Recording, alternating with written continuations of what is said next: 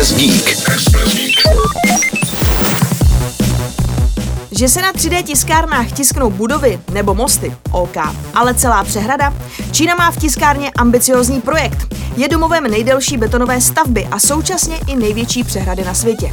Již brzy by však k proslulým třem soutězkám nacházejícím se na řece Yangtze-Kiang mohlo přibýt další zcela unikátní vodní dílo. Obří přehradní hráz postavená výhradně pomocí technologie 3D tisku. Uvažovaná vodní elektrárna má vzniknout na severu Číny. Jako taková má představovat největší objekt, který byl kdy touto metodou vyroben.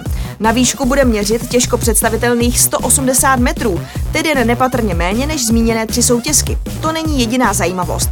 Na monstrózní stavbě se nebudou podílet žádní lidé, tedy alespoň ne přímo na místě. Vše mají údajně obstarat autonomní vozidla a další stavební technika, kterou bude řídit umělá inteligence. Stačit by jí měly pouhé dva roky. Součinnost umělé inteligence a podřízených robotů má eliminovat vznik chyb a zároveň umožní práci i na takových místech, která by byla pro lidi nebezpečná. Netiskne jen Čína.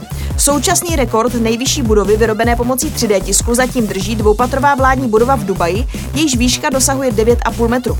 Americká armáda si zase vytiskla kasárny v Texasu. Ty představují největší 3D strukturu na území celé Severní Ameriky. Express Geek.